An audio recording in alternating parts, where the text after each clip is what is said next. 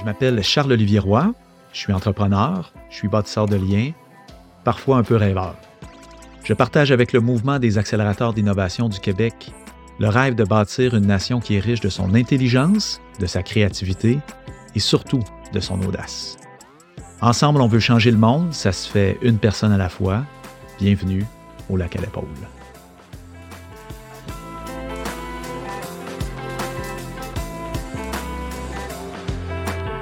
Si vous aimez ce qu'on fait au lac à l'épaule, une bonne façon de nous aider à nous faire connaître, c'est en vous abonnant, en commentant ou en partageant les épisodes à partir de votre plateforme de balado préférée.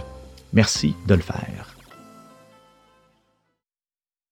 Alors, euh, nous, revoilà au lac à l'épaule à l'île aux grues. Euh, aujourd'hui, j'ai le bonheur d'accueillir euh, trois personnes qui viennent du domaine de la recherche, de l'accompagnement en entrepreneuriat, particulièrement les entrepreneurs scientifiques. C'est quelque chose, pas une nouveauté, l'entrepreneuriat scientifique, il y en a depuis longtemps, mais on a découvert, on dirait qu'on a une grande force de recherche. On a des gens qui font des, des découvertes fabuleuses, que ce soit en technologie, en sciences, euh, en médecine, euh, je veux de toutes sortes.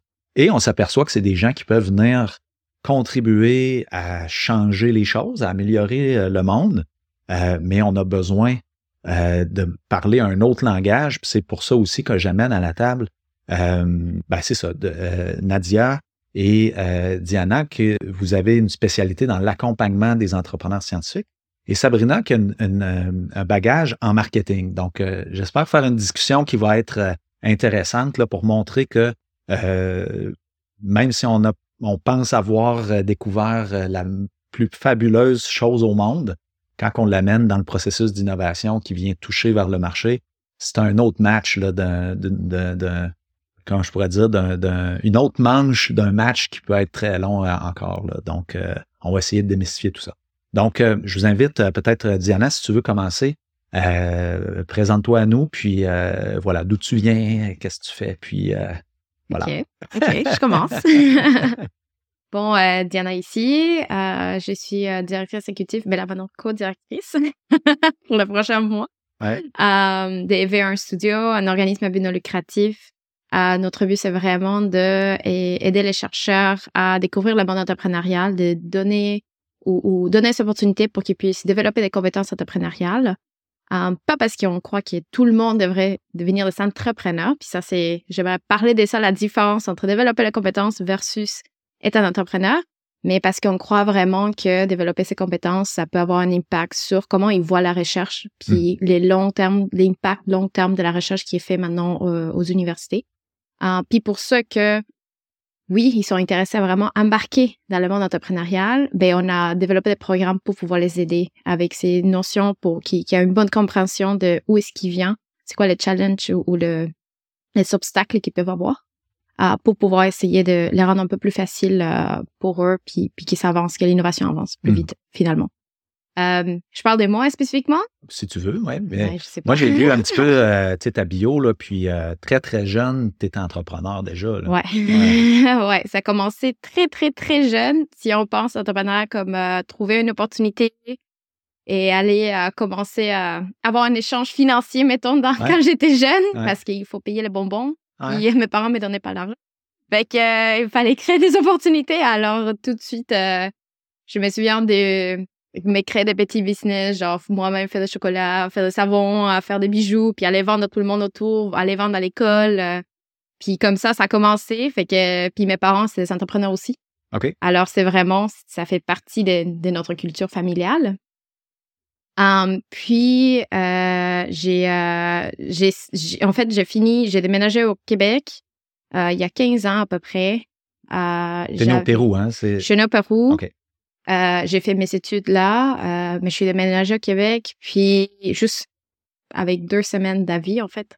C'est comme ça. C'était arrivé en choc. Euh, puis, juste avant de commencer l'université, mais on a déménagé ici. Et moi, je suis contente parce que, bon, j'étais comme, c'est une nouvelle opportunité. Moi, j'ai positive, on va l'explorer, je vais aller voir la neige. C'était vraiment différent. puis j'ai eu la chance d'avoir un très bon entourage qui m'a aidé à vraiment comme que, ça vient ma maison en fait. J'ai commencé les cégeps, j'ai étudié en design industriel. Euh, puis c'est là que j'ai appris le français aussi en même temps. Alors j'ai eu la chance de vraiment pouvoir l'avoir très rapidement mm. dès que je suis arrivée. Euh, continuer mes études en design, travailler à différentes compagnies comme designer, euh, travailler. C'est là que je commençais à découvrir le monde entrepreneurial, l'innovation, euh, travailler avec des startups, développer des vêtements intelligents. Euh, puis c'est là qu'il a commencé vraiment mon travail avec des chercheurs et les, les gens, euh, faire un peu le, le, transfert des connaissances, mais aussi un peu le pont hmm. entre différents, euh, différents backgrounds finalement, des, des, gens qui viennent de différentes euh, professions ou avec différentes expertises. Um, puis je me suis retrouvée euh, avec des opportunités et moi je dis très souvent oui à toutes les opportunités, fait que je j'avais une place où je m'avais je m'avais jamais entendu à être. Et euh, là, bon, avec l'opportunité de V1, puis avoir découvert ce monde d'entrepreneuriat scientifique que me passionne parce que je c'est c'est pas juste les obstacles que les gens peuvent avoir. Puis moi, j'aime bien les voir tout le temps les côtés humains aussi. C'est quoi les, les, obstacles que ces personnes-là, les qui veulent peut-être euh, explorer différentes carrières ou développer différentes compétences, qu'est-ce qu'ils vivent? Alors, c'est tous ces côtés empathiques qui m'intéressaient beaucoup. Puis, euh, je me suis retrouvée à un, environnement que, waouh, j'étais vraiment surprise de découvrir. Puis, je me sens super bien là maintenant. Mm-hmm. Voilà. Ben, merci. Puis, euh, moi, je trouve que c'est, tu sais, pour en, en fréquenter de, temps à autre, les entrepreneurs chercheurs, là, mais on trouve souvent un cœur qu'on retrouve ailleurs aussi, là, un fond d'artiste, qui a besoin de, changer les choses, de, de ah non, euh, la science, c'est ça, mais tu la science, c'est aussi ça que tu le sais pas encore. Puis on cherche à aller repousser des limites. Ça, je trouve ça super intéressant quand on découvre ce monde-là aussi. Là, puis euh, ils ont besoin d'aide. Puis contrairement peut-être à d'autres euh, profils, ils, acceptent l'aide aussi. Là, ils en ont besoin. Ils, ils connaissent pas nécessairement les, choses. Puis on, on veut, euh, on veut que ça fonctionne. Donc on, on va, ben, on va, on va chercher ce qu'on a besoin. Nadia, oui. Tu arrives euh, chez V1 parce que tu es enceinte, donc tu vas prendre un, repos bien mérité. Euh, euh, donc, toi, dans ton parcours, raconte-nous un petit peu là, d'où tu viens, puis j'aimerais ça que tu nous, tu nous racontes un petit peu l'expérience aussi entrepreneuriale avec le oui, coopératon. absolument, absolument. Ben, merci. donc, moi, c'est Nadia Koukoui pour, pour, ceux et celles qui nous écoutent. Euh, donc co-directrice exécutive avec euh, avec Zana, je, je, reprends le plomb et, et j'ai juste petite parenthèse, c'est mm. ma première semaine à Studio V1 et euh, j'aurais pas pu mieux demander pour euh, pour démarrer cette nouvelle aventure que d'être avec entourée de, de, de, toutes ces personnes inspirantes et des leaders en innovation mm. dans ce contexte à l'île aux Donc ça, Bienvenue, démarre très bien. et donc oui, un petit peu sur mon background, je, je suis ingénieur mécanique de formation. J'ai commencé ma carrière en aéronautique et euh, à travers des voyages personnels, j'ai été interpellée par toutes les questions euh, liées à l'eau, au mmh. manque d'eau, au trop plein d'eau, à l'iniquité de la, des ressources en eau. Euh, donc, quelques années plus tard, je suis allée faire une maîtrise en développement durable aux Pays-Bas. Mmh. Et j'y suis restée. Euh, il y a de l'eau là-bas, hein? Il y a de l'eau pas mal. il y a de l'eau pas mal. Ils ont développé une, une bonne expertise pour euh, pour avoir un petit peu plus de bout de territoire pour pouvoir avoir mmh. un plus, plus grand pays. Et euh, donc, je, je, saute les détails, mais de retour au, Canada, j'obtiens euh, un emploi euh, à, la fonction publique fédérale à Ottawa. Et ça faisait un petit, comment dire, différence avec la, la vie que j'avais à Amsterdam. Ottawa, tu bête.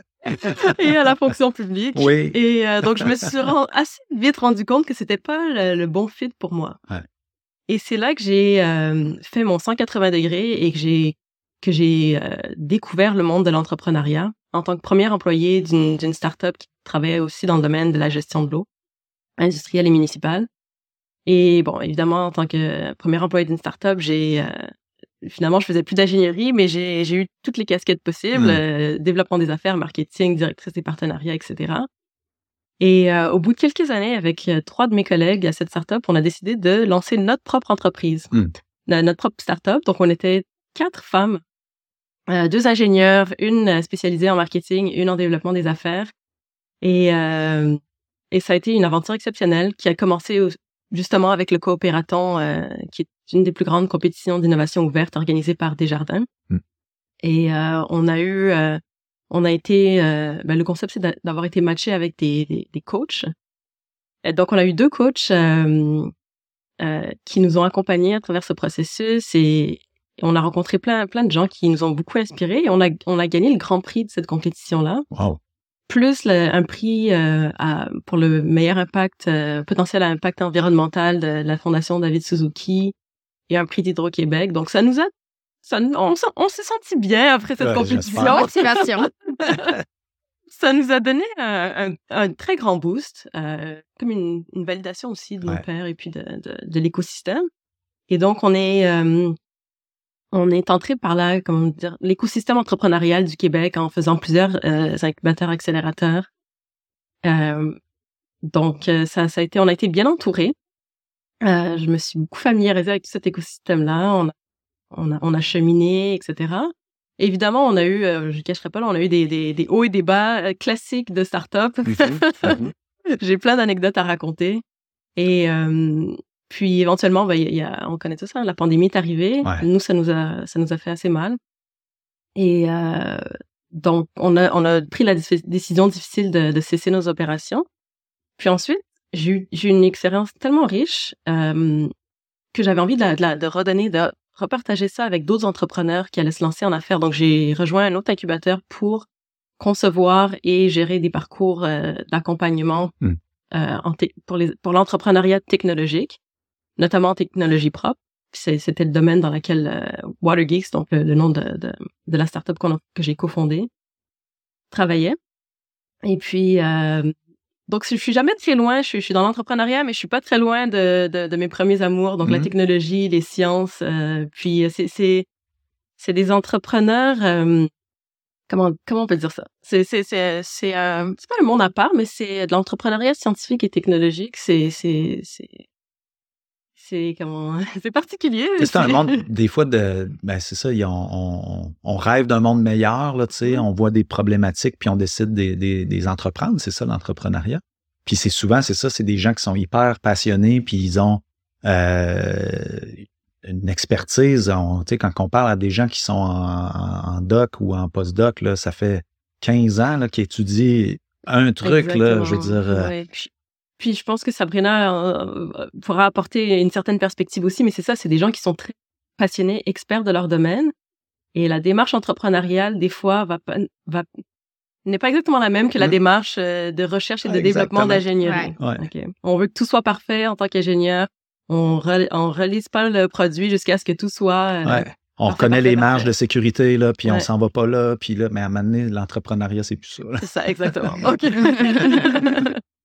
Ouais. Ben, on ne se permettrait pas de mettre une voiture qui n'a pas euh, les normes requises, etc. Mais on, a appris avec le temps. Mais c'est vrai que c'est ce qu'on voit des fois dans, dans les, euh, les gens qui arrivent. Moi, j'en ai vu quelques-uns, là, tu sais, puis sont typiquement là, euh, tu sais, ingénieurs ou, ou, quoi, là, mais je veux dire, ils ont tout, tout, tout, tout, tout sur le truc, puis ils attendent que tout soit fini, parfait pour passer au marché. Je dis, ben, oui, tu peux le faire, mais ça peut se faire différemment aussi. Là. Ça. Ouais. Moi, j'en ai un, écoute, il y avait une bourse 15 000 là, tu sais. Deux ans plus tard, il n'avait pas dépensé un seul dollar encore de sa bourse. mais il a, il a bootstrappé là, avec son argent, mais il dit ça, c'est pour quand, quand ça, ça va être fini, puis que là, je vais être là, là, je vais mettre l'argent. Je, il y en a d'autres qui reçoivent la bourse, ils s'en vont chez Ikea, ils s'achètent des patentes pour le bureau, puis c'est nice. Puis... c'est pas meilleur hein, comme, euh, comme approche. Euh, Sabrina, euh, tu arrives avec un background de marketing. Euh, peut-être un peu plus même dans, l'expérience client comme telle, dans des, magasins ou des, euh, des expériences d'achat. Euh, mais tu as aussi un volet que je trouve super intéressant sur euh, l'apport du numérique dans euh, le contexte des études supérieures. Donc, tu es à la, à la TELUC, donc la Télé-Université du Québec, qui est un produit assez, je pourrais dire, je ne sais pas si dans d'autres pays on a des équivalents ou est-ce qu'on est un peu comme ça toute seule dans notre, euh, dans notre TELUC?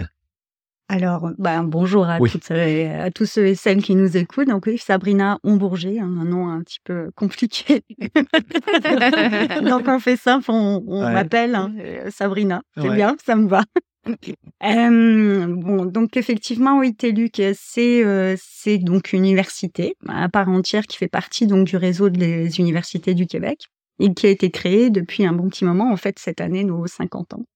Et c'est vrai que euh, on n'est pas seul au monde, bien au contraire. Hein, euh, le modèle de l'Open University à Londres, il y a la même chose en Australie, etc. C'est euh, c'est la même chose. Hein, c'est aussi et ça a été créé en fait TELUC pour justement rejoindre à la base les populations qui n'avaient pas accès en fait à l'université en présentiel parce mmh. que ça aurait été coûté trop cher de développer des universités, des bâtiments, faire venir des professeurs, etc là où étaient en fait les populations hein, du fait de la mmh. comment dire la faible densité dans certaines régions du Québec. Donc on fait euh, on faisait euh, ces cours à distance et du coup bah, c'est ça on est assez euh, je sais pas précurseur si c'est le si c'est le mot mais en tout cas on est on est très distinctif par mmh. rapport en fait à toutes les universités québécoises. Ça ça c'est certain.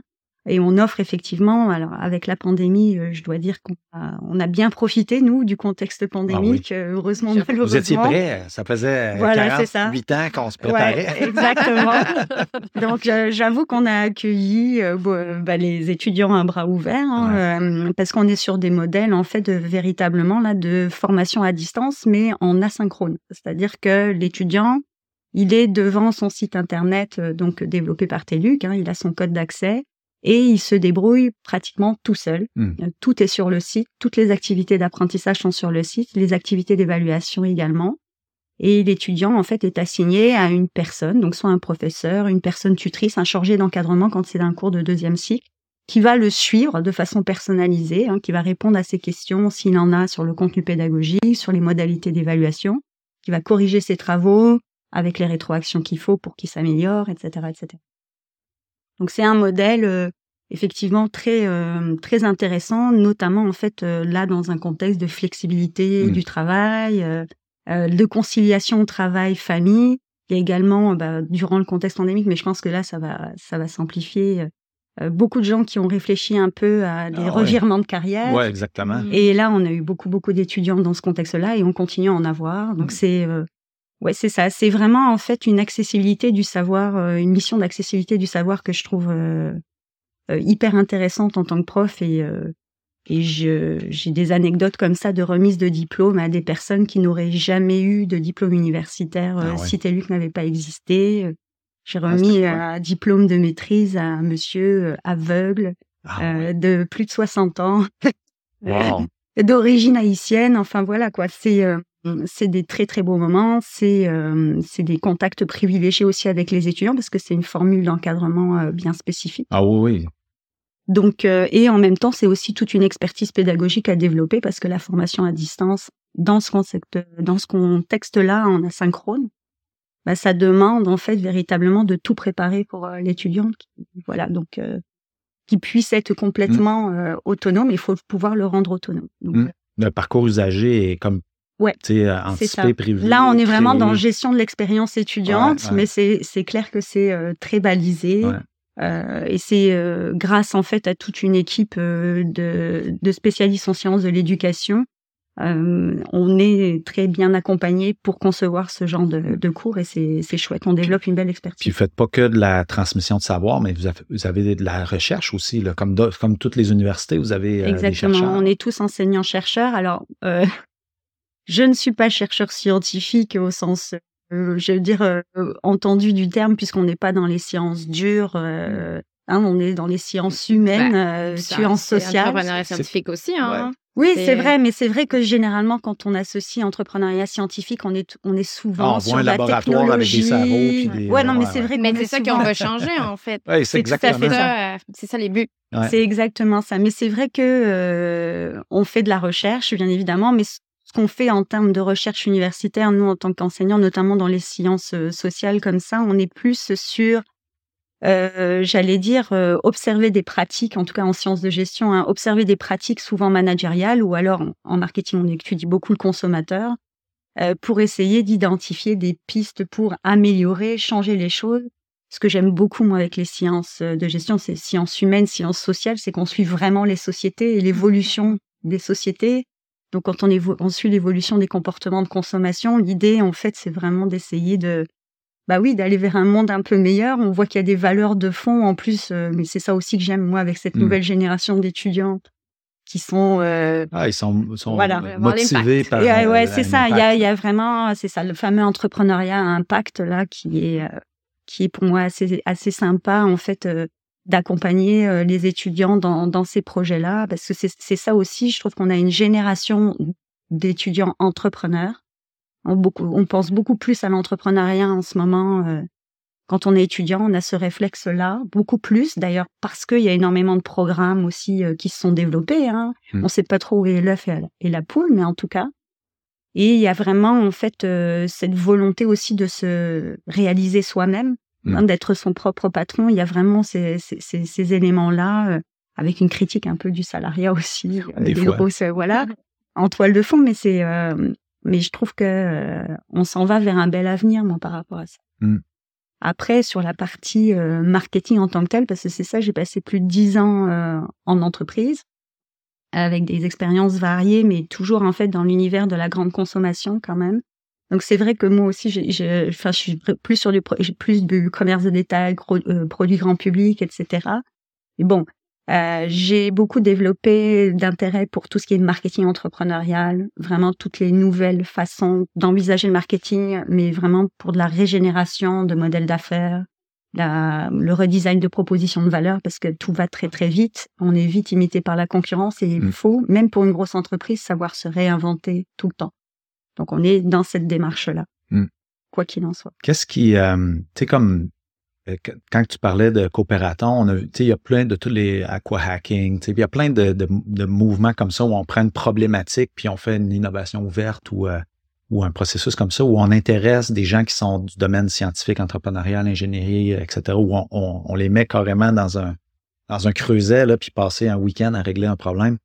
Est-ce que c'est une façon, parce que ça existe depuis quelques années, là, mais est-ce que c'est quelque chose qu'on qu'on trouve encore efficace? C'est-tu quelque chose qui, qui permet d'intéresser de, les gens à, l'entrepreneuriat comme tel ou c'est un bel exercice de marketing pour un sponsor qui. Euh, La question culture. Ouais, non, mais. non, mais je pense que ça, ça, a définitivement sa place. ne serait-ce que pour allumer, pour éveiller euh, certaines personnes qui se voyaient pas nécessairement comme entrepreneurs, qui se percevaient pas comme entrepreneurs, parce qu'on se réveille pas du jour au lendemain en disant moi je suis entrepreneur. Bah, pour la plupart des gens. Hmm. Donc au moins pour éveiller, pour euh, pour euh, trouver potentiellement des cofondateurs, trouver d'autres projets, mm-hmm. commencer à tisser des liens d'affaires et peut-être que l'idée qu'on aura pitché à la fin de, cette compétition ne sera pas l'idée qui, qui aboutira. Hmm. En fait, sûrement pas. Mais c'est c'est c'est comme euh, c'est le début de quelque chose. Hmm. Pour moi, c'est le début d'une aventure. Euh, mais j'en vois plusieurs des entreprises qui ont fait des aqua hacking, qui ont démarré comme ça. Euh, notamment, je pense Can Forecast. Can for, exactement. C'est un super beau, exemple. Euh, ouais. Elle aussi, elle travaillait justement à la fonction publique. Ouais. Euh, puis et dans l'eau. Je me demandais si la fonction publique n'est pas un vivier. Euh. c'est ça. Donc, si on veut trouver des entrepreneurs, il faut aller voir les employés la fonction aller démarcher. Venez chez nous. Faites le pas. Faites le saut. Ouais, ouais, ouais. Faut faire attention parce que j'allais chercher une subvention là, au gouvernement là, si je me mets à débaucher. Oui, c'est ça. On va me trouver subversif. C'est ça. Ça va être un petit peu un conflit d'intérêts. Moi, j'ai une question par rapport à ce genre d'événement parce que je, je, je, je le connais de loin, là, mais euh, est-ce qu'il y a comme un brassage de, de, de, de profils en fait d'étudiants? Dans le sens, est-ce que c'est des étudiants uniquement ingénieurs, des étudiants, c'est vraiment comme, c'est ça, c'est euh, bah, bah, pour le coup, le coopératoire, c'était pas, euh, c'était pas des étudiants. Il y avait des étudiants, mais c'était pas, c'est ouvert à tous. C'est public. Ah, c'est ouvert à tous. Moi, j'étais pas étudiante quand j'ai fait Donc, ça. n'importe qui, de n'importe quel euh, profil, n'importe qui a n'importe quel diplôme en poche ou pas. Mais c'est ça qui est intéressant parce que ça. ouvre l'opportunité à même des, juste des citoyens qui peut-être veulent même pas embarquer dans le monde entrepreneurial, mais elles veulent juste faire partie du processus. Ça, ça les rejoint en fait. Euh, mm. C'est vraiment cool. Tout le, tout le, différents profils. Puis tout le monde change en fait. C'est ça aussi, surtout au début. Ce qui mhm. est intéressant, c'est que tu peux aller connecter avec tellement de personnes, de, des différents organismes qui sont là pour supporter, des experts qui sont là aussi. Alors, c'est vraiment un mélange des gens mhm. en très court, comme allez-y, on y va. Mhm. Puis, euh, puis ça sort des, beaux, euh, des belles expériences à la fin. Dépendamment des, des, programmes, parce qu'il y en a plusieurs. Là, Je me souviens de Hacking Health aussi, qui a eu un très, très grand succès. Euh, des, fois, c'est des, euh, des, reverse pitch, là. Donc, tu sais, une société X, une grande entreprise. Aujourd'hui, avec les, les ESG, là, je veux dire, les sujets, il y en a, il y en a un million, là, mais si tu veux parler de décarbonisation ou de, tu sais, ben, je nomme l'exemple d'une entreprise manufacturière dans, dans, les pâtes et papiers, là, tu sais, ils ont besoin d'innovation parce qu'ils ils paient eux autres là, des crédits carbone en fou. Tu sais, mm-hmm. si tu es capable de leur amener euh, quelque chose, puis là, ils découvrent l'environnement startup. Puis il dit, My God, il dit, euh, je veux venir vous parler. Moi, j'ai besoin d'idées, là, tu sais, mm-hmm. puis c'est sûr qu'on a les moyens de les réaliser parce que sinon, les moyens, pour nous, ben, ils partent à la bourse, puis on ne voit pas cet argent-là. Donc, le principe de reverse pitch, c'est qu'il amène une problématique, puis là, ben, tu as une gang de gens, ben, ben, soit qu'il y a un ou deux ou trois pitchs comme ça, puis ils choisissent lequel, sur lequel ils vont travailler, ou, ou il y en a un sur une thématique euh, X, là, puis euh, on, la règle. Donc, tu vois, c'est des façons différentes des fois d'amener. Mais je pense que le bénéfice de ça, ça vient sur l'éveil aussi, là, euh, parce que être entrepreneur, c'est c'est c'est le passage à l'action. On dit, écoute, moi, il faudrait que ça change, tu sais, ben, tu sais, change-le, là, maintenant, tu sais, fallait, euh, amène-toi sur le terrain, là, puis... Euh, euh ouais, Puis, puis ce qui est ce qui est positif aussi de, de cette expérience condensée des concours, c'est que ça peut aussi te faire réaliser que c'est pas pour toi l'entrepreneuriat. Et donc là, tu perds pas trois ans à essayer de, de, demander si oui ou non. Ouais. Tu fais une expérience comme ça et puis si tu vois que c'est vraiment pas pour toi, ben, ouais. tu, retournes. des fois, tu es plus entrepreneur aussi. Tu pas euh, être entrepreneur CEO, mettons, là, pour dire, mmh. quand tu fondes, tu as deux ou trois personnes, là, mais il faut en avoir euh, soit de l'expérience ou euh, euh, une tolérance au risque ou dire, ah, je sais pas tout, mais c'est pas grave. C'est vrai que l'entrepreneur typique, c'est un peu comme ça. Écoute, je le sais pas, mais on va aller voir. sais. Mais des fois, tu as des profils aussi en recherche où là, c'est ça. Tu as une démarche scientifique, une rigueur scientifique. Ah, on t'a appris à, à, monter un projet, puis un projet, c'est comme ça que ça se fait. C'est plus comme ça là, dans, dans, dans l'autre étape. Là. Mais c'est vrai que c'est peut-être pas pour toi, mais des fois, ça, le, la job d'entrepreneur, même quand tu trouves une petite, petite entreprise qui commence ou qui, euh, ou deux, trois personnes qui ont envie d'essayer quelque chose, c'est un bon moment pour essayer puis euh, adopter, j'espère.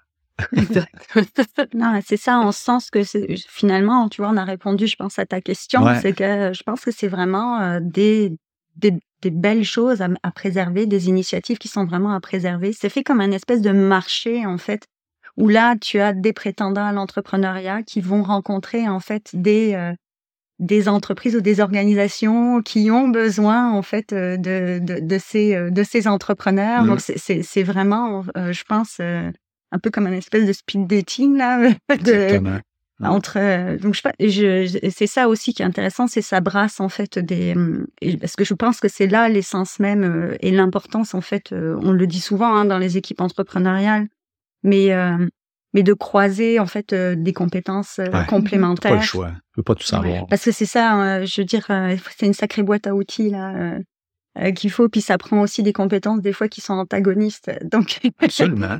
donc on peut pas être tout et son contraire en même temps, bien qu'on soit très hein, on a tous des personnalités paradoxales. moi, moi, tout ce qui est l'administration, les, chiffres et tout ça, là, c'est pas que je suis pas capable de le faire. J'aime pas ça peux pas me forcer, moi. Il y a des gens, tu peux, tu s'il faut que ça soit fait, là, ils vont, ils vont le faire. Mais moi, même si je le sais qu'il faut que ça soit fait, moi, je travaille par appétence. Si j'ai pas l'appétit pour ça, oublie ça. C'est comme l'enfant que tu veux y rentrer des, légumes dans, dans, la bouche, là, il va te les recracher, tu sais. Mais j'ai payé le prix, tu sais, j'ai appris beaucoup. Euh, que, bon, mais maintenant, c'est comme, Charlot, tu prends la facture, tu la prends en photo, tu déposes ça dans le dossier, puis on s'en occupe. Tu, sais. tu te contrains toi-même, c'est ça. Maintenant, tu fais du self-coaching. Puis même ça, c'est difficile pour moi. J'ai l'habitude de, de, le faire plus tard, mais non, il faut que je le fasse tout de suite. Il faut que je le fasse tout de suite. Mets-toi de la musique, ça va être plus agréable, un contexte. Et je pense qu'en plus de ça, ça va pallier, en fait, ce genre d'événement aussi, euh, beaucoup de hum, les carences, en fait, du système euh, d'enseignement ou éducatif par rapport à l'entrepreneuriat, au développement des compétences entrepreneuriales. Euh, dans le sens où, euh, alors il y a quelques exemples comme ça d'initiatives, euh, mais finalement elles sont rares. On a vraiment un souci dans, la, dans tout ce qui est développer des programmes interdisciplinaires. Mmh. Euh, donc, euh, dans une même université, entre départements, on va pas se parler, mmh. et entre disciplines d'un même département, on va pas se parler. Donc, c'est cette fameuse. Donc, en fait, on est tous à dire oui, casser les silos dans toutes les organisations, mais l'université ne sait pas le faire du tout.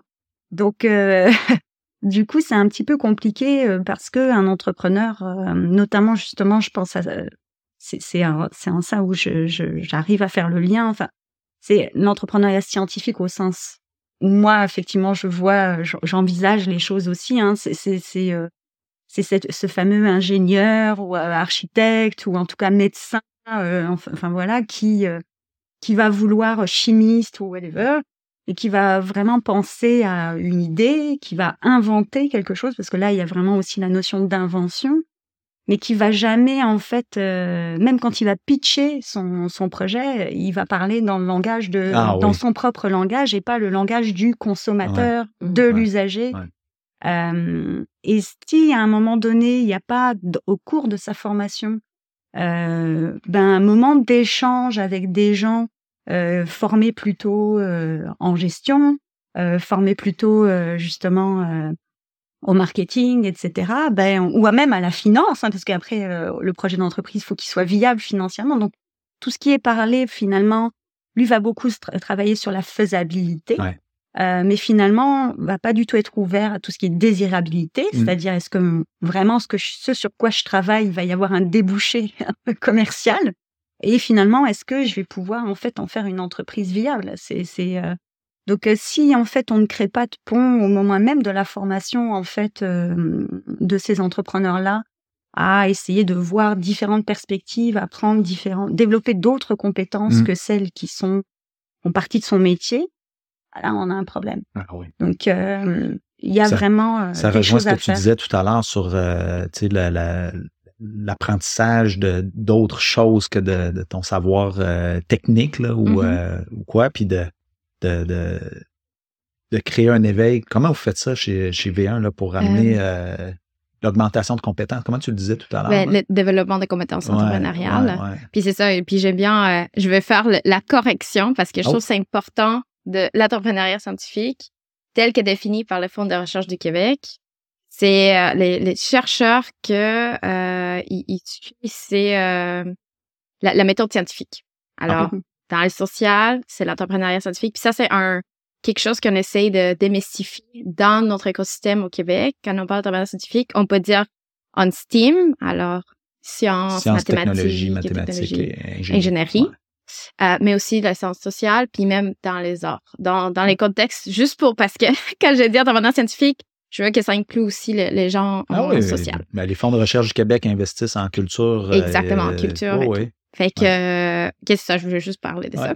Mais si je reviens c'est la démarche scientifique à ce moment-là. C'est ça, exactement. On fait des hypothèses, on cherche, on valide, puis ça nous donne une certaine... Euh, ben, ça dérisque un projet.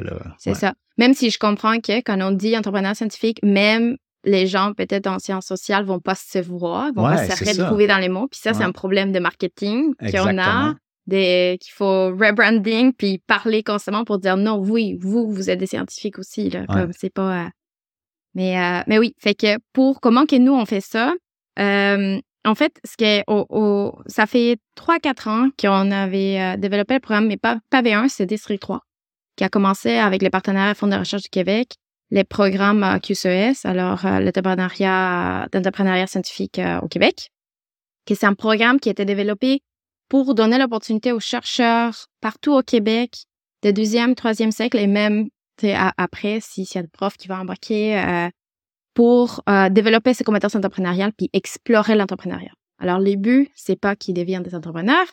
Puis ça aussi, on l'a dit au début, inquiétez-vous pas, c'est correct, vous pourrez rester dans le monde académique. Euh, mais parce que ça fait peur quand on dit bon entrepreneuriat.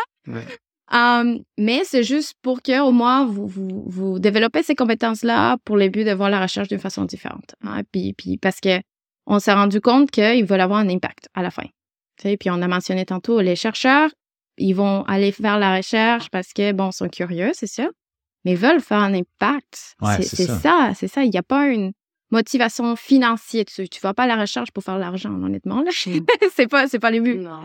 Fait que l'entrepreneuriat ou développer les compétences entrepreneuriales, ça vient en outil, en vaisseau pour qu'ils puissent faire un impact d'une façon différente. Mm. euh, soit ben, dans la publication, mais est-ce qu'il y a une autre façon de faire un impact euh, niveau société aussi? Mm. Euh, et c'est ça qu'on explore. Il y a beaucoup, puis on, on parle d'intrapreneuriat dans les contextes des compagnies, d'entrepreneuriat, euh, de, de l'industrie potentiellement. Alors, euh, ça, ça c'est le but. Et après que ça fait juste récemment, ça fait un an que V1 a repris ses, ses, projets, en fait, des, des districtoires, puis là, c'est nous, nous qui, qui sont en charge. puis avec toujours en partenariat avec toutes les universités au, Québec. Euh, on a commencé à se rendre compte qu'encore ces mots-là, l'effet que les programmes mon entrepreneuriat, il y en a certains qui sont déjà convertis, qui sont assez curieux. Mais il y en a beaucoup encore au Québec qui sont là ou qui sont en train de un peu cachés hmm. que si tu dis ces mots-là, c'est impossible ah d'aller les chercher. On peut pas aller les chercher. Alors c'est là que nous, on, a commencé à développer nos, nos, une série de, de séances, de, euh, des, workshops. Um, c'est vraiment lié à l'impact. Alors, donc, des, et notre but, c'est vraiment d'aller dans les universités, dans les centres de recherche et aider aux chercheurs d'essayer de comprendre c'est quoi les opportunités d'impact euh, liées à, leur recherche qu'ils font en ce moment-là, ou même des sujets qui, qui les intéressent, de toute façon. Puis, dès le moment qu'on a commencé à faire ça, ça a changé tout. Ah oui. En fait, on a commencé à aller rejoindre des chercheurs qui ne seraient jamais rendus au QCES parce que ça les intéresse pas du tout, ces mondes. Par contre, on a commencé à réussir à développer les compétences entrepreneuriales en parlant de l'impact, qui les aident même, euh, on, a découvert parce que c'est eux qui nous ont dit, là, quand j'écris mes, euh, mes formulaires pour aller chercher du financement au gouvernement, mais je sais comment le, comment le dire en fait, hmm. l'impact que je pourrais avoir. Parce qu'avant, ils, ils, comprenaient pas. Fait que juste d'avoir le temps de penser à leur euh, travail, la recherche qu'ils ont fait pendant les années, où est-ce que eux ils veulent se rendre d'une façon personnelle même. Euh, c'est c'est toutes des compétences entrepreneuriales. Hmm. Euh, puis développer la créativité. Alors c'est ça que ça c'est quelque chose qu'on a commencé euh, l'année passée. Puis on a eu la chance d'aller dans plusieurs universités, euh, on a beaucoup de chercheurs qui ont passé par là. Puis là, on se rend compte que beaucoup, doucement, commencent à être un peu plus ouverts au mot entrepreneuriat. Puis même encore, pas peur, c'est correct. Ça, y a, tu, tu, tu deviens pas méchant, ça va? Mais euh, ils, ils, sont plus curieux. Puis ce que ça fait à la fin, c'est ça ouvre les opportunités carrière. Hmm. Puis c'est ça aussi un autre, une autre problématique qu'on a au Québec. Euh, malheureusement, il n'y a pas. Il n'y a, pas, de place pour tout le monde. Il n'y a pas de place pour tout le monde. ouvrir les universités, c'est pas cher, mais tu, peux pas, tout le monde ne peut pas rêver d'une carrière. Même si tu es super bon dans ce que tu fais, il n'y a pas des chaises pour tout le monde. Non, c'est ça. Puis toi, toi, tu dois les connaître euh, très bien. Euh, c'est un, un, challenge. On a, j'ai pas le numéro exact, mais ça, c'est une recherche qui a été faite, je crois, en 2016 à l'époque. C'était comme 20% juste 20 des chercheurs vont s'est retrouvé dans le monde euh, académique ah, au Canada. Alors, c'est quand même, quand même bas. Ça, c'est partout au Canada. Mm. J'ai, j'ai pas le, l'élément spécifique au Québec, mais euh, fait que on pense aussi on a un problème humain niveau de société parce que ben on a beaucoup de gens qui très avec beaucoup d'expertise. Mm-hmm. Ah, mais qu'est-ce qu'on fait avec eux? Quand tu es chercheur, tu es, entrepreneur sans nécessairement le savoir. Je veux dire, tu montes un, un, plan, tu, fais une demande, tu fais du financement, tu fais un truc à vendre. Tu fais les pitchs, tu présentes. Tu embauches des gens, tu achètes des équipements, tu sais, je veux dire, tu runs une entreprise dans une université, finalement. Oui, hmm. ouais, c'est ça. Fait que c'est ça qu'on essaie, le, le, qui se rend compte qu'ils ont déjà beaucoup de compétences, c'est juste que c'est transféré dans La clé, c'est l'impact. De dire, regarde, ton potentiel de recherche, là, il y, a, il y a des impacts au bout du compte. Puis si si tu veux pas aller un, un peu plus loin dans cette voie-là, ben, malheureusement, ta recherche va retomber sur une tablette, puis euh, tu n'iras pas. Ah, j'avoue que c'est. Euh... Puis c'est pas eux nécessairement qui doivent les prendre après. Hein, comme ça, peut être quelqu'un d'autre. C'est ça, c'est un peu. Euh, Axelis fait ce type de support. Axelis, bon, il, va encourager des, chercheurs à devenir entrepreneurs, mais aussi si le chercheur veut pas devenir entrepreneur, ben, ils vont essayer d'aller trouver qui dans l'écosystème pourrait reprendre cette technologie pour la commercialiser. Et j'ai dit technologie, mais ça pourrait être service ou, n'importe quel type de recherche qui a été fait. Euh. Ah, super intéressant. Puis euh, V1, dans le fond, vous êtes attaché à l'Université de Concordia, mais vous travaillez avec... Euh, On est fondé par Concordia. On n'est pas attaché à Concordia. Ah bon, excuse-moi, merci de me rappeler. j'ai fait l'erreur, j'ai fait l'erreur tout à l'heure. J'ai été vite euh, reprise également. Mais en fait, je, peux raconter un peu cette histoire-là. ouais, Oui, mais c'est important parce que, euh, tu sais, moi, je travaillais à District 3, là, fait que j'ai, euh, c'est sûr que District 3, c'est Concordia. Concordia ouais. Mais on travaillait avec, ben, on travaille encore, que District 3 est ouvert à tout le monde. Ouais. Um, puis, c'est District 3 qui, qui a, avec le Fonds de recherche du Québec, en partenariat, c'est de, de, euh, de, QCES. Um, mais QCES a toujours eu un branding séparé. Parce que le but, c'était vraiment d'engager tous les chercheurs partout dans toutes les universités. Et V1, euh, initialement, c'était les buts. Pourquoi c'était fondé? C'était une mission complètement différente. C'était vraiment coopératif, travailler avec les coopératifs, connecter les coopératifs avec les chercheurs. Les à l'époque. Coopératives? Non, euh, les corporations. corporations. Ah, oui, corporations, pardon. Corporation. Ouais, corporation. um, c'est trois ans à peu près, là, un peu plus même.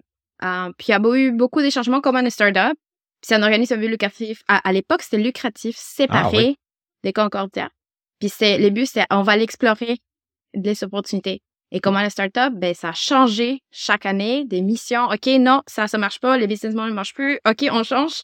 COVID arrive.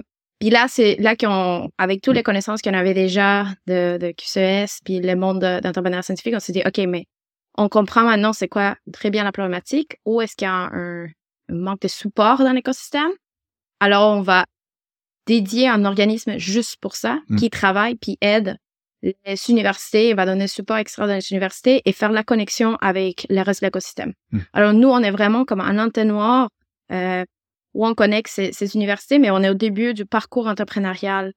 Euh, parce que notre but, on peut pas les aider tout le long. C'est, mmh. pas ça qu'on veut faire. Parce qu'il y a des personnes dans l'écosystème, des organismes qui sont beaucoup plus experts dans certaines parties du parcours entrepreneurial, incubateur, accélérateur.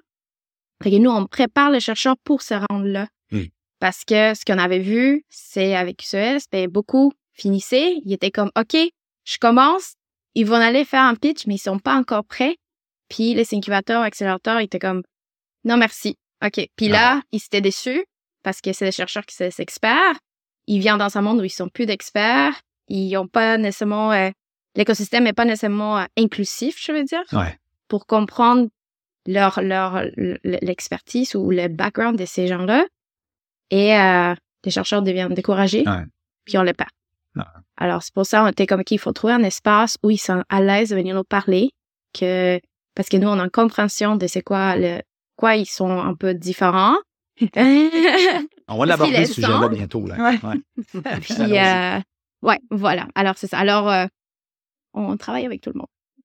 Puis même au Canada. voilà. Euh, T'as-tu une intervention à ça? Ouais, c'est ça. En fait, ça me faisait vraiment penser effectivement euh, à tout ce qui est valorisation hein, en fait de la recherche. C'est ça, en fait, mm. euh, vraiment. Euh, c'est toujours un volet dans les demandes de subvention qu'on a en tant qu'enseignant-chercheur. Hein, tout ce qui est, bien évidemment, l'impact sur la société, mais aussi quelles sont les activités de valorisation, c'est-à-dire aussi de vulgarisation, etc., des connaissances et autres. Et ça, c'est des choses effectivement dans les sciences euh, sociales ou autres, on est on est formé à le faire. Ouais. mais c'est vrai que c'est moins le cas dans d'autres mmh. dans d'autres domaines. Donc là, je reviens encore. Hein, il y a vraiment une problématique sur sur l'éducation, l'enseignement dans certaines filières. Mmh. et donc du coup, c'est bien parce qu'il y a des structures en fait comme V1 qui vont pallier, mais des fois, ça arrive trop tard quand même. Euh, et puis aussi, justement, euh, peut-être que ça serait bien de désamorcer cette appréhension de l'entrepreneuriat avant. Et puis, je pense aussi là-dessus, et je rebondis sur, euh, sur les chiffres qui, qui, ont été cités par Diana, mais la, la, France est encore pire. Moi, je me souviens d'une soirée Beaujolais nouveau, avant même que je m'engage en fait dans un doctorat où j'étais encore en entreprise, chez, un, chez un copain. Et, et cette soirée-là, je sais pas pourquoi, mais sa femme était en fait euh, avait déjà un doctorat euh, euh, à la fois québécois et français en fait en mon Dieu, physique nucléaire ou quelque chose comme ça. Elle s'était retrouvée en fait à être chargée de cours à l'école d'audioprothèse à Nancy. Enfin, Et toute la soirée, en fait, j'ai fait que ça, croiser des gens qui avaient tous un doctorat, voire un post-doctorat en sciences dures. Hein. Pour la plupart, nous, c'est vraiment là où et qui se retrouvait animateur de radio, euh, cuisinier, enfin genre euh, voilà. Donc euh, il y a vraiment cette problématique. Moi, par exemple, je prends un exemple concret. Ma sœur, en fait, a un doctorat en littérature francophone de l'université de la Sorbonne. Eh ben, elle est prof en fait dans une école, enfin dans un au secondaire, euh, euh, dans dans le, la région 9-3 hein, qu'on connaît bien en France, c'est-à-dire dans les zones REP+. Pendant qu'elle est très contente d'avoir une utilité sociale, mais je veux dire, ça fait 15 ans qu'elle fait ça malgré son doctorat. Donc c'est c'est vraiment en fait là. alors après, on se demande pourquoi on a si peu d'étudiants qui souhaitent faire un doctorat. Mmh Mmh. Bah bon, quand on voit les débouchés, euh, on comprend. Euh, et donc, c'est vrai que je pense qu'il faut, faut, faut, le dire dès le début, en fait, aux étudiants. Et ça doit faire partie même de la formation, en fait, des, des doctorants, de comment valoriser sa recherche, quels sont les débouchés, autres que faire des carrières académiques. Mmh. Mmh. Parce que aussi, quand même, faut se le dire, les carrières académiques, ça ne convient pas à tout le monde. Il faut être aussi enseignant. Euh, l'enseignement, ça peut ne pas plaire, hein, parce que c'est c'est pas, du tout la même partie du cerveau qui fonctionne entre l'enseignement et la recherche. C'est pas du tout les mêmes compétences qu'on va chercher. Puis le milieu universitaire, c'est un milieu aussi, euh, je connais bien les deux milieux pour les avoir vécus, qui est pas non plus facile. Dans le... Il est possible qu'il y a des gens qui s'y plaisent pas. Mm. Donc il y a vraiment d'autres alternatives en fait, euh, et ce serait dommage que les gens ne s'engagent pas dans des doctorats ou post-doc, parce que justement on perdrait énormément en innovation ah future et autres. L'économie du savoir, ouais, c'est exactement ça. Mais en fait, il faut, faut être faut être franc et il faut en fait euh, aménager aussi des filières et former les gens en fait à valoriser autrement en mm. fait leur euh, leur découverte. Mm-hmm. Euh, donc c'est, je pense que là il y a vraiment, euh, j'allais dire s'il y avait une voie d'optimisation, mais c'est pas c'est pas juste au Québec, hein. là vraiment pas. Je pense que c'est assez général, c'est une problématique qui est assez mondiale malheureusement. Euh, bah, ouais, c'est ça. Ce serait, ce serait vraiment là-dessus. Il y a une mission là euh, sur la formation en fait des, des doctorants qui serait, qui serait à faire des chercheurs. Mmh. Mmh on, on effleurait un petit peu le sujet tout à l'heure là, mais qu'est-ce qu'il y a de différent dans les entrepreneurs scientifiques, les chercheurs?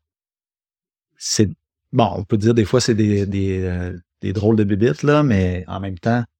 Euh, ils ont, des, ils ont envie d'avoir des impacts là, rendus là, là, Ils veulent aller chercher, aller creuser un petit peu plus loin. Donc, comment on peut définir un petit peu, même si euh, tout le monde est différent, là, mais qu'est-ce qu'on peut remarquer de, de, de différence? T'en as eu, t'en as vu plusieurs, toi aussi, peut-être un peu plus aussi.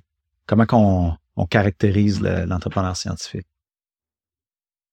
Tu, tu es allé? je, peux, je peux parler de ma propre perspective, ah, tu, pourras complémenter avec les, les autres que tu as, vus, mais je, parle de moi-même et de, de ma cofondatrice. C'était, c'était assez intéressant d'avoir, on était quatre, donc comme je disais toutes, on était quatre cofondatrices, donc deux ingénieurs, euh, une en marketing et une en, développement des affaires et les discussions, des fois, on peut avoir des discussions jusqu'à 11h, minuit. Ah ouais.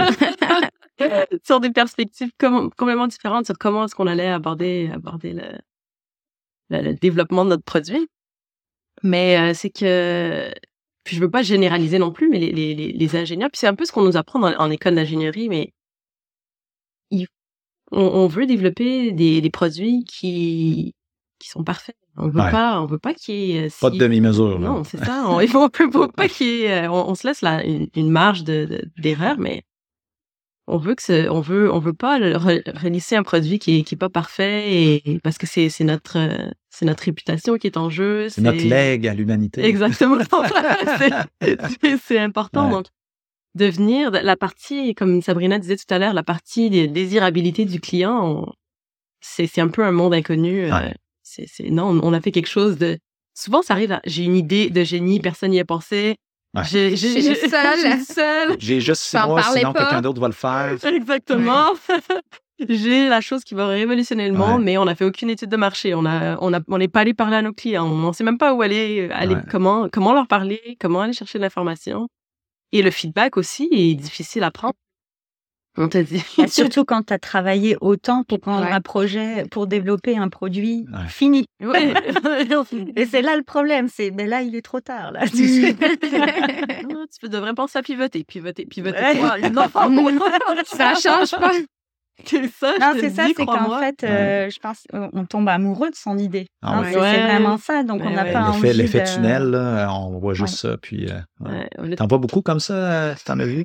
Oui, mais en fait, c'est c'est ça, puis là, on généralise, c'est pas tout le monde qui est comme ça, mais on fait de Ouais. Euh, mais c'est pas, c'est pas unique à l'entrepreneur scientifique, je peux te le dire. Là. Ah. Euh, c'est très généralisé. Là. J'ai fait la meilleure chose au monde. De moi juste 100 000, puis je vais réussir.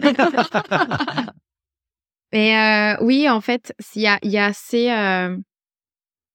sans, sans, ça, il fait, ça fait peur de sauter à même commencer à parler à des clients potentiels si on n'a pas tout la data avant. Ouais. Alors, c'est surtout ça. Il y a comme un, un, une petite pause où ils peuvent pas avancer des fois euh, parce qu'ils n'ont pas toute l'information puis c'est pas tout parfait. Alors ça, oui, on les voit beaucoup. Puis nous, on doit comme les encourager comme, OK, c'est pas grave. C'est pas, pas parce que tu l'écris dans son canevas des modèles d'affaires, ça veut dire que c'est ça exactement. C'est correct, ça va évoluer. Puis c'est ça qu'on essaie de c'est un autre type de compétence, en fait, qu'on développe. C'est, l'agilité, la flexibilité, euh, qui, qui on, on, on, essaie de le faire le plus vite possible parce que sinon, euh, ça va pas marcher longtemps. Ça, c'est quelque chose qu'on développe tout de suite. Même dans tous les programmes, on commence à parler. Même des fois, je donne exprès quelque chose qui est, je sais, c'est pas parfait.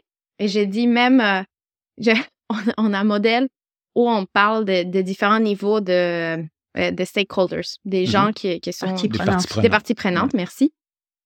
Ah, puis il y en a un qui c'est service et un autre niveau qui c'est communauté. Mais on sait que des fois, c'est un. Ça, mm. ça, peut marcher dans les deux. C'est correct. Fait que nous, on fait exprès pour dire, on sait que ça peut marcher dans un ou l'autre. C'est pas grave où est-ce que tu l'écris. Mm. Juste écris-le quelque part. Puis juste ça comme exercice, c'est petit là, mais ça, ça on commence comme ça. Le fait de laisser faire, puis OK, oui, on va faire des erreurs, c'est pas grave. Il y a des moments que oui, il faut prendre absolument des décisions. Il y a des moments que non, c'est pas nécessaire mm. encore parce qu'on va les découvrir ensemble.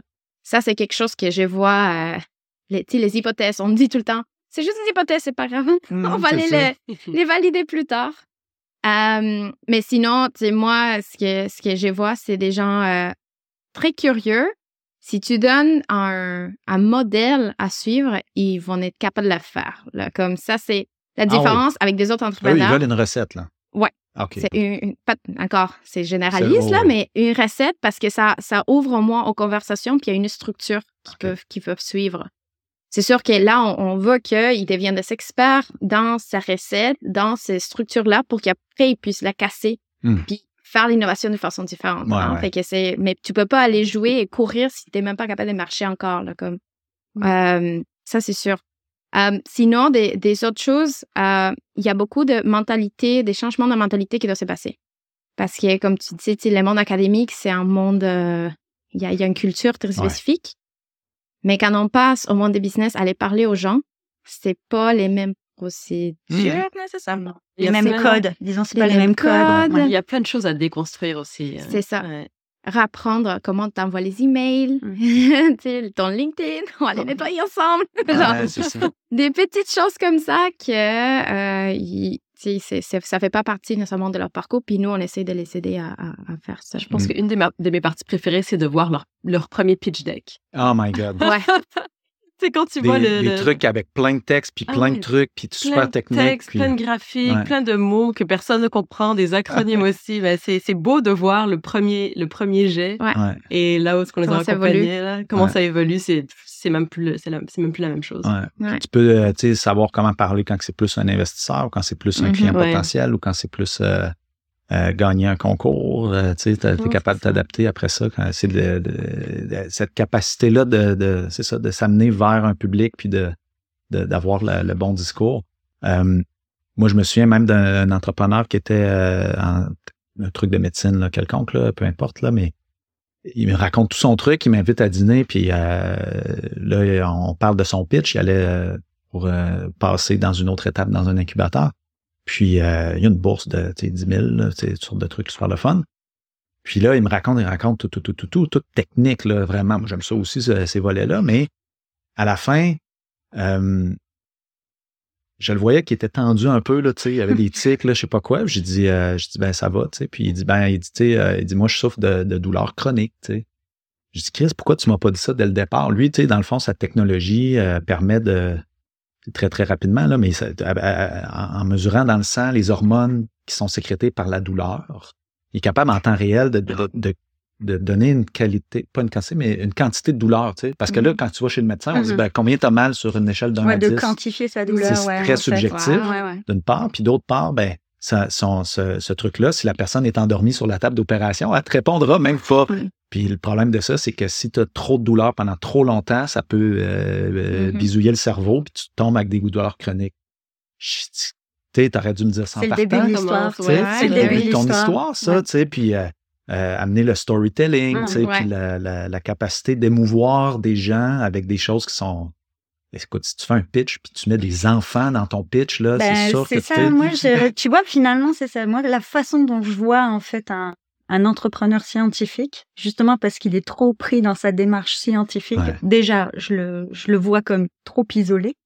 Parce que plus tu vas échanger à des personnes différentes, en fait, sur ton idée, sur ta façon, etc., plus, justement, tu es en itération et mm-hmm. tu vas pouvoir faire des allers-retours et être souple dans l'adaptation, en fait, de ton, et améliorer aussi ton discours mais je trouve aussi beaucoup trop dans la rationalité et pas assez d'émotion justement. Mmh et, et, finalement, il euh, faut quand même se dire qu'on est tous des humains.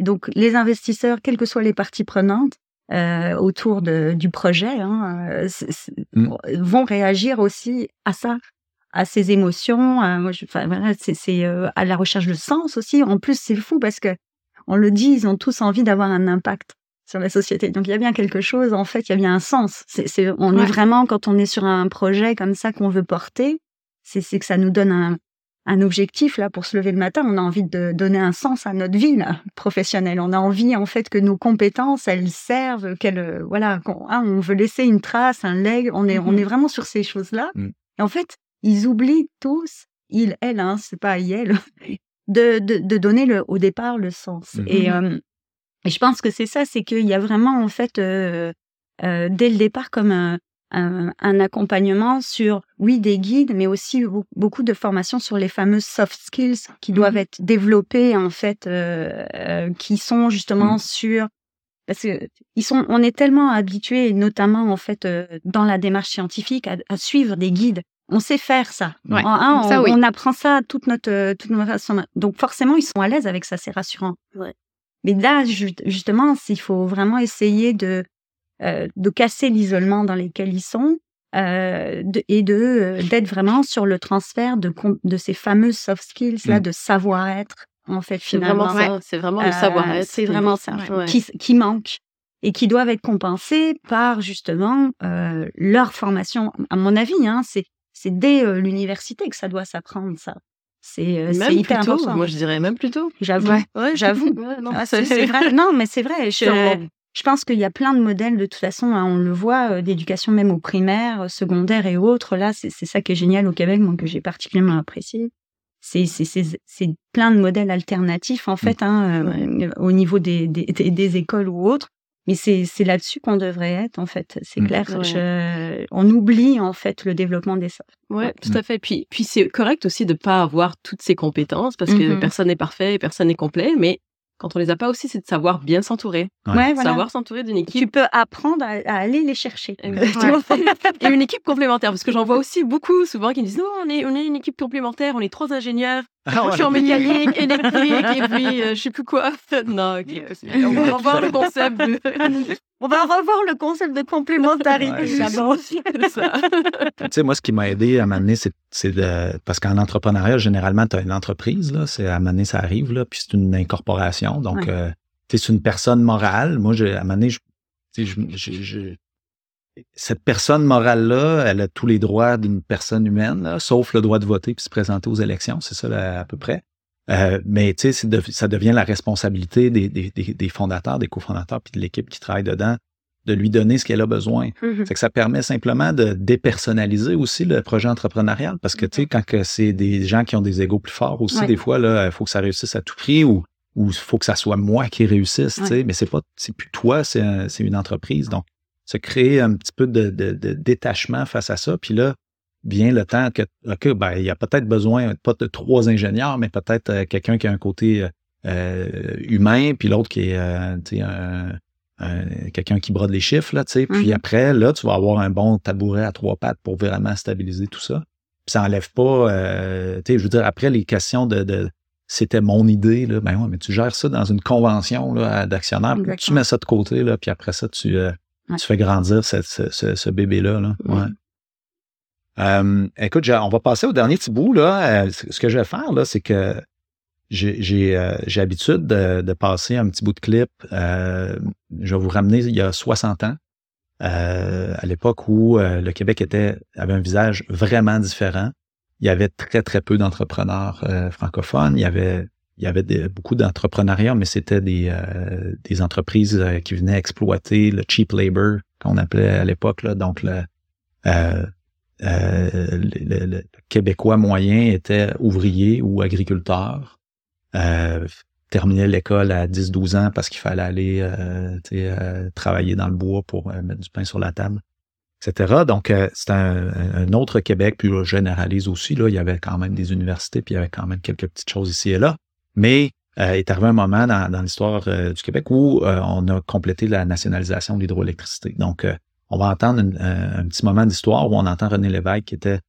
en fait, il n'a jamais terminé le diplôme. Il a, fait tout ça avec un début de bac en droit, mais tout le reste, il l'a appris sur, sur le top. Puis il avait cette capacité-là d'être bien connecté sur, sur la population, puis de sentir les choses, puis surtout une soif de justice sociale. Puis quand il a monté le projet, euh, c'était euh, super bien ficelé. Les experts avaient tout euh, travaillé tout ça, sont allés financer à New York. Ça a pris 30 minutes pour sortir avec une marge de crédit de 350 millions, quand même.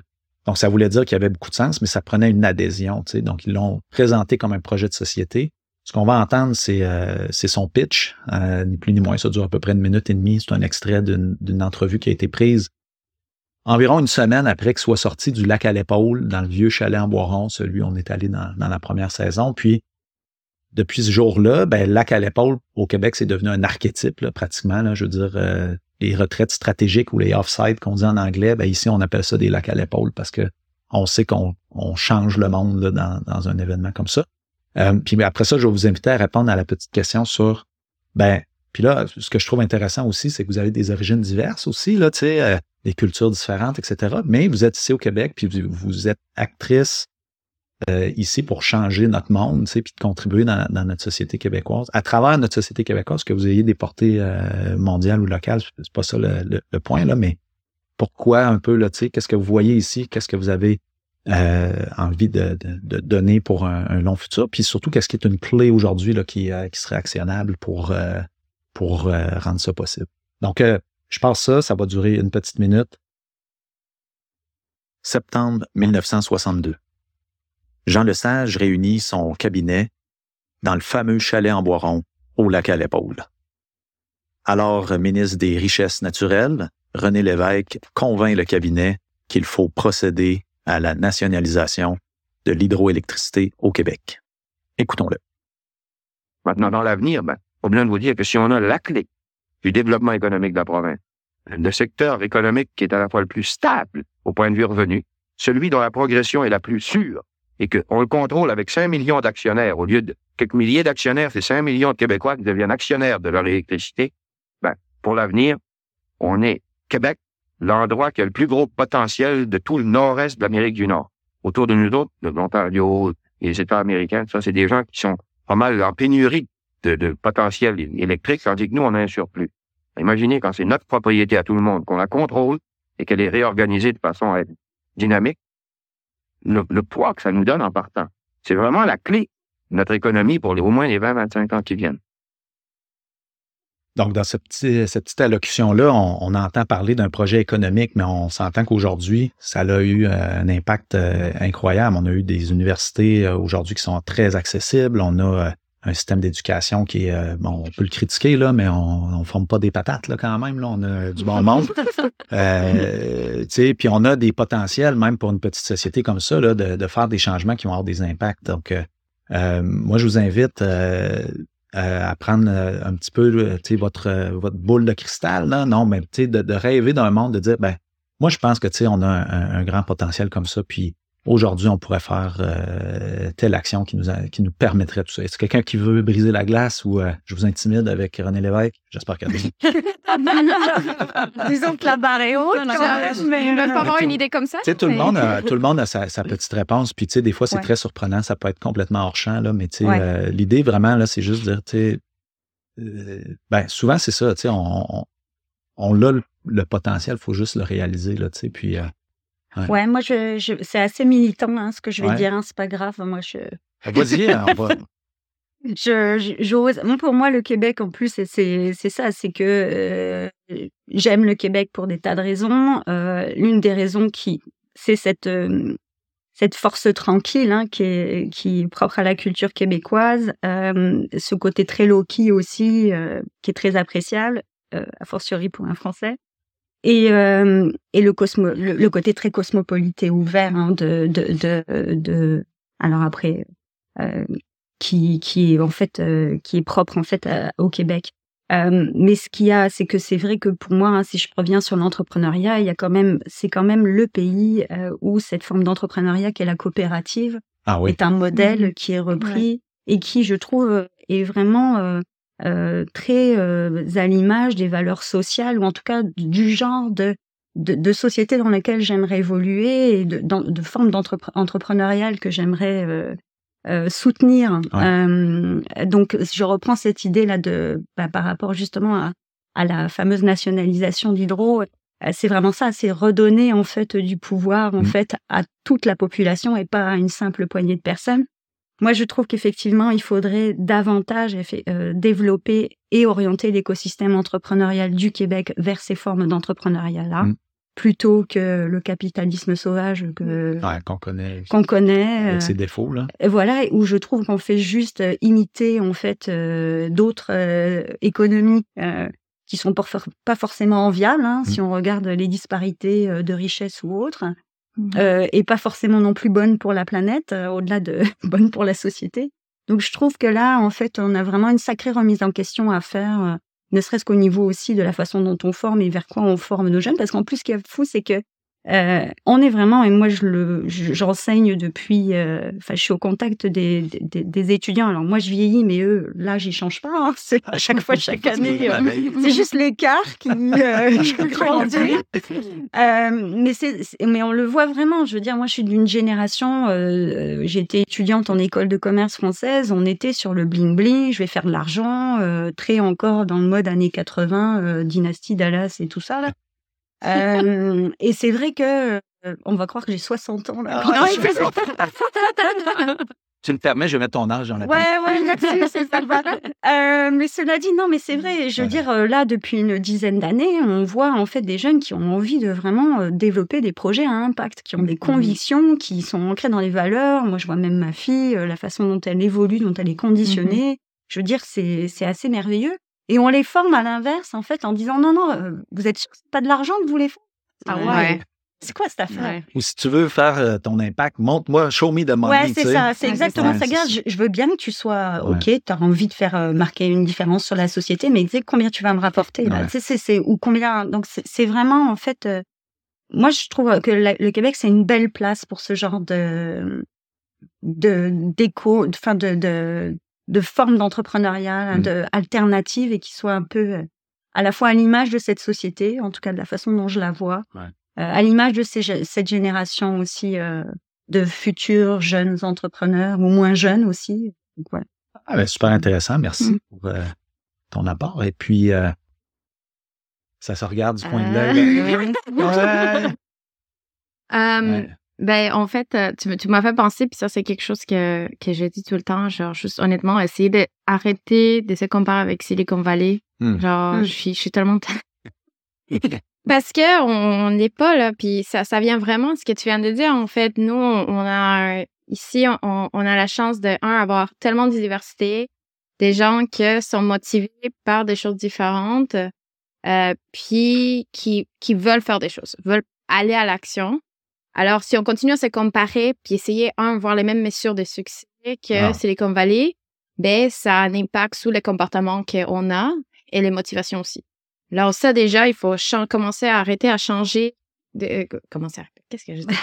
changer complètement comment on perçoit ces, euh, ces mesures. Tu on parlait, je crois, on a discuté euh, hier soir et tout, le, dans, dans les gouvernements et, mmh. tu sais, est-ce que c'est tout le temps combien, mettons même dans les incubateurs, combien de startups qui passent? Non, c'est ça, c'est les indicateurs de performance qui veulent rien dire. C'est sincèrement, c'est comme, euh, Je veux dire, euh, c'est quoi le bénéfice par actionnaire Ça, c'est important. Combien il a vendu son entreprise Ça, c'est important. Mm. Mm. Mais sérieusement. Quel est, le bien que tu vas faire à ta société et à ton environnement? Et en fait, finalement, on en parle. On a beau dire, c'est comme si on mettait de la crème, en fait, mais c'est là, on est vraiment sur du, euh, de l'habillage mm. Et c'est pas du fondamental alors que ça devrait l'être parce que ça l'est en plus pour les générations qui arrivent. C'est ça. Puis quand on parle d'entrepreneur scientifique, mais encore, la motivation, c'est l'impact. Fait que pourquoi on n'est pas capable encore de décider de faire ces changements-là? Parce que ça aura un impact sur déjà tous les types d'entrepreneurs mmh. qu'on va créer ici pour s'assurer qu'ils restent ici parce qu'on a on valorise ce qu'ils font et ils vont pas les encourager nécessairement à partir aussi. Mmh. parce que c'est un problème aussi. On va commencer des super startups. Tu veux dire qu'ils partent à, l'étranger? Ils partent à l'étranger. Il y a un problème de rétention. Il y a un ben problème de rétention aussi. Ouais. ouais. Puis on a, on, a, on a peur finalement. Honnêtement, au Québec, on a encore peur niveau investissement parce qu'encore, on parle de l'argent. Puis ils vont aller chercher aux États-Unis parce qu'ils ont moins peur. ça va. il y a aussi tout, tout c'est un écosystème qui est, ce qui est bien, ce que j'adore, c'est on est très collaboratif en comparaison des autres écosystèmes. Encore moi, dans l'entrepreneuriat scientifique, j'ai la chance d'aller explorer.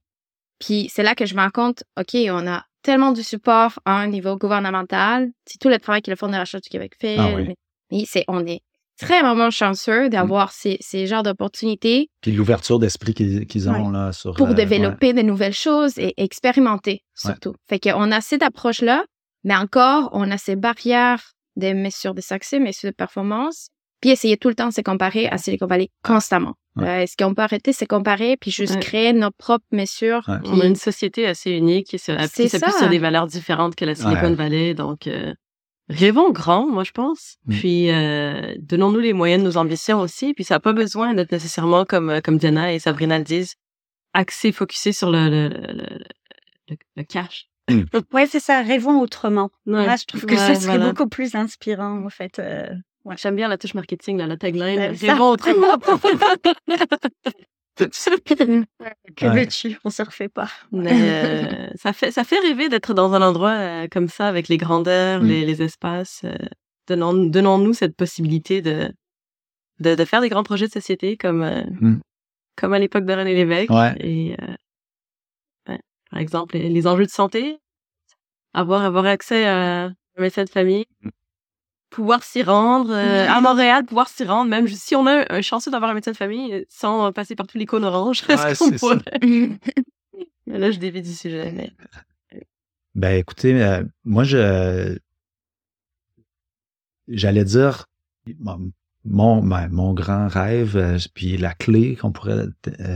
moi, je suis entouré par trois femmes. On n'a pas parlé de plafond de verre, on a juste parlé sais, euh, comme si tout était normal, puis tu sais, ça n'existe plus. Mais ouvre toute une autre discussion. Ben, oui, c'est ça. Il va falloir faire un nouveau. Euh... On pourrait refaire un, balado juste là-dessus, si oui, vous voulez. Oui. Mais tu sais, j'allais dire que moi, je trouve ça fabuleux qu'on puisse euh, compter sur euh, des femmes comme vous dans l'écosystème qui ont de l'ambition, qui ont envie de faire les choses, puis qui s'arrêteront pas parce que c'est des femmes, tu sais. C'est sûrement plus difficile, j'en conviens, plus facile au euh, Québec qu'en France. Hein. Oui, c'est ça. Quand on se faire, euh, on se console. Ah là, je confirme. tu sais, moi, ce que je vois comme clé, ça serait qu'on soit, euh, tu sais, qu'on puisse essaimer cette façon d'être là, parce que je trouve souvent une façon qui est plus collaborative aussi, qui est moins axée sur, tu sais, l'ego là, tu sais, puis mm-hmm. c'est moi qui, tu sais, puis le, le, besoin de, de valorisation qui est très souvent plus masculin, mettons là.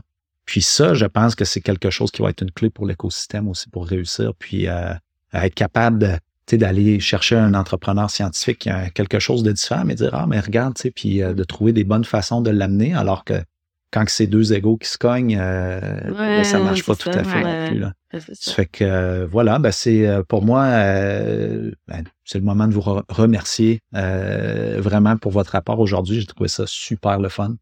Puis, euh, ben, je vous souhaite une bonne route, bonne continuation. Merci, à toi. Merci. Et à mes deux collègues. Merci à tout le monde. Ben ouais. Et voilà. C'était une heure et demie. Non? Ah, facile. Heure, tu vois? Ah, ben, tu sais, c'est trois femmes qui parlent. qui parlent, parlent, parlent. Donc, je vous dis merci de vous être rendu jusqu'à la fin de cet épisode de La Cale Épaule.